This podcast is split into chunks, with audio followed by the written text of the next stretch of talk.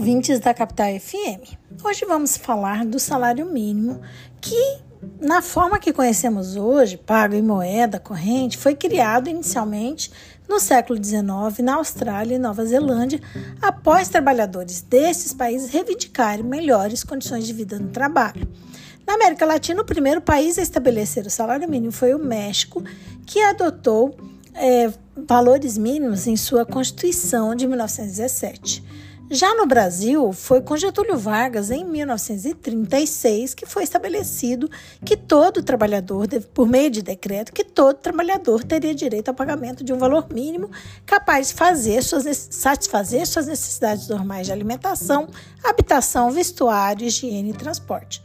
Em 1940, também Vargas fixou os primeiros valores dos salários mínimos no Brasil é, mas o fato curioso é que naquela época existiam 14 valores diferentes de acordo com a região do país, o que trazia muita desigualdade para os trabalhadores. Por exemplo, o valor do salário mínimo pago na capital, que à época era o Rio de Janeiro, era quase três vezes maior do que o pago na região do Nordeste.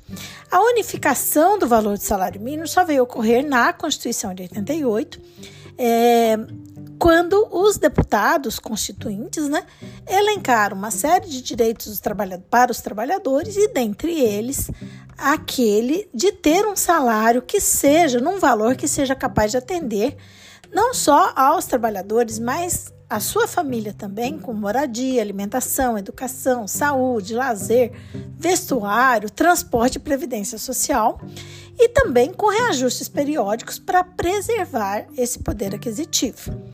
E assim, em, desde 88, o salário mínimo vem sendo reajustado, com diversos métodos para tentar recompor o poder aquisitivo dos trabalhadores.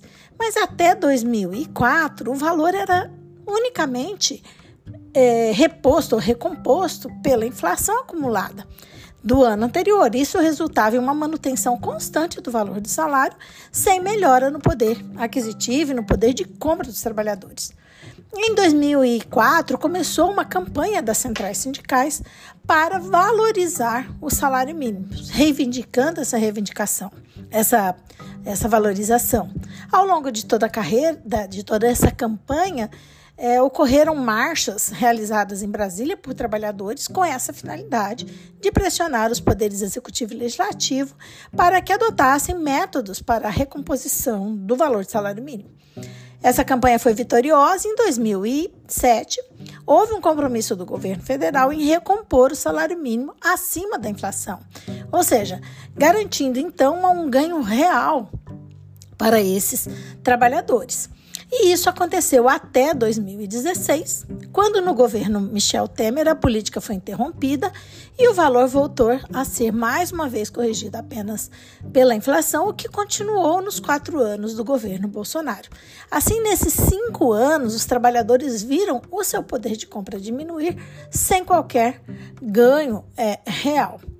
Entretanto, com o retorno do governo Lula, foi proposto um projeto de lei que foi aprovado, é, criando uma política de valorização do salário mínimo atrelada, inclusive, ao INPC, que é o Índice Nacional de Preços ao Consumidor, é, como também pelo momento real, mediante a variação do PIB, como já foi feito lá no passado.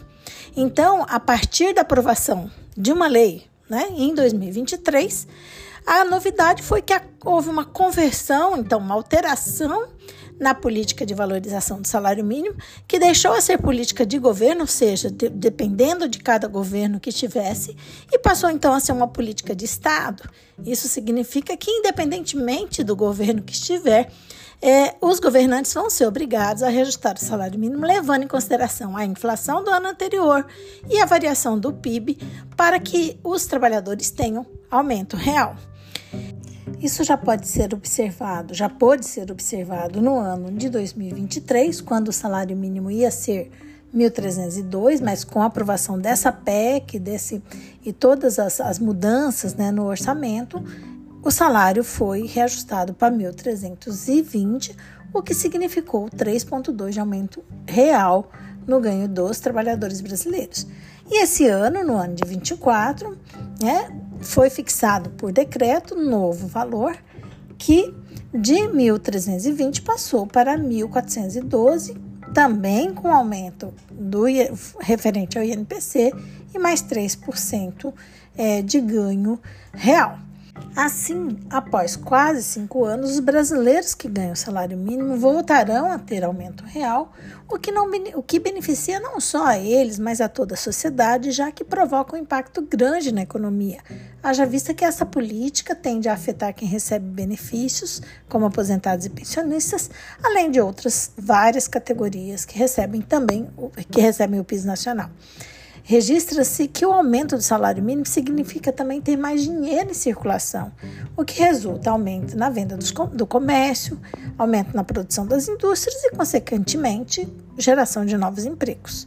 Vale lembrar, entretanto, que se hoje o valor está indo para 1.412, na verdade ele já deveria ser quase R$ 6.500, é, porque o Departamento Intersindical de Estatística e Estudos socioeconômicos, o DIEESE, ele calculou, calcula é, com frequência, né, anualmente, é, o preço da cesta básica de 17 de alimentos em 17 capitais e mais o valor ideal e necessário para cobrir despesas mencionadas na Constituição, como alimentação, moradia, saúde, educação, vestuário, higiene, transporte, lazer.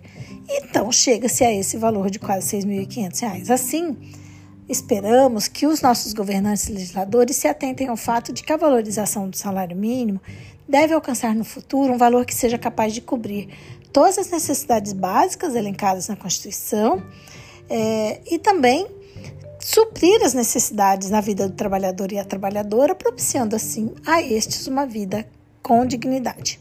Por hoje é só. Esse podcast foi elaborado por Carla Leal e William Fernandes membros do grupo de pesquisa sobre meio ambiente e trabalho do FMT, o GPMAT.